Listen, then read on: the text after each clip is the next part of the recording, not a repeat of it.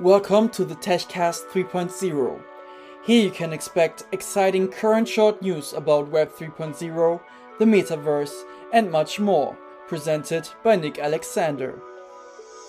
Today's topics are Usury at Facebook, Mr. Metaverse on the future of the metaverse, and Tweet for Eternity.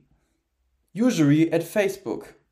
Some time ago, Facebook founder Mark Zuckerberg criticized the 30% fees that Apple charges developers for app sales.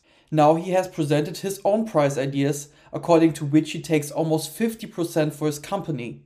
In the future, game developers will have to pay 30% for all apps and quests that will be available in the Meta Quest store. On top of that, another 17.5% will have to be paid when interacting with Horizon World.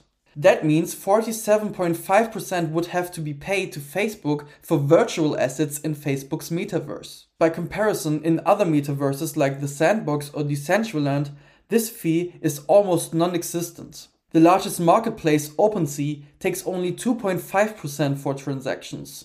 Metaverse, NFTs, and Web 3.0 thrives on its decentralization and the idea of giving creators power over what happens. Meta, former Facebook, as a company is the biggest promoter of the metaverse and is however also doubted by many in this field as the biggest enemy. Mr. Metaverse on the future of the metaverse. Jay Su is known to many as Mr. Metaverse. He got this name because he invests a lot in the metaverse with his startup and buys land to help shape the next internet.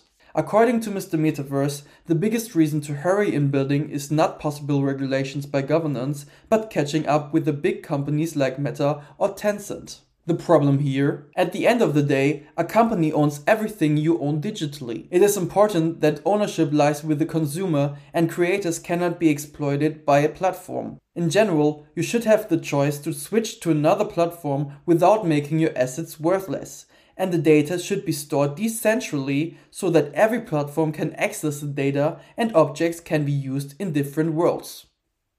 Tweet for eternity.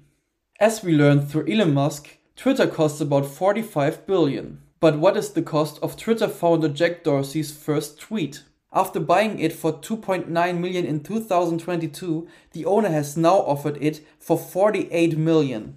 So far, no one is willing to pay more than $7,000 for the tweet. Thereby, Twitter is deeply rooted in the NFT Web 3.0 space. Most projects start their marketing on Twitter. Moreover, Twitter is the place where you can meet very small projects with a lot of potential. The owner of the tweet says about the existing price that he will just keep the NFT forever if no one wants to pay a decent price. This concludes the weekly podcast. I wish you a week in which you make good sales.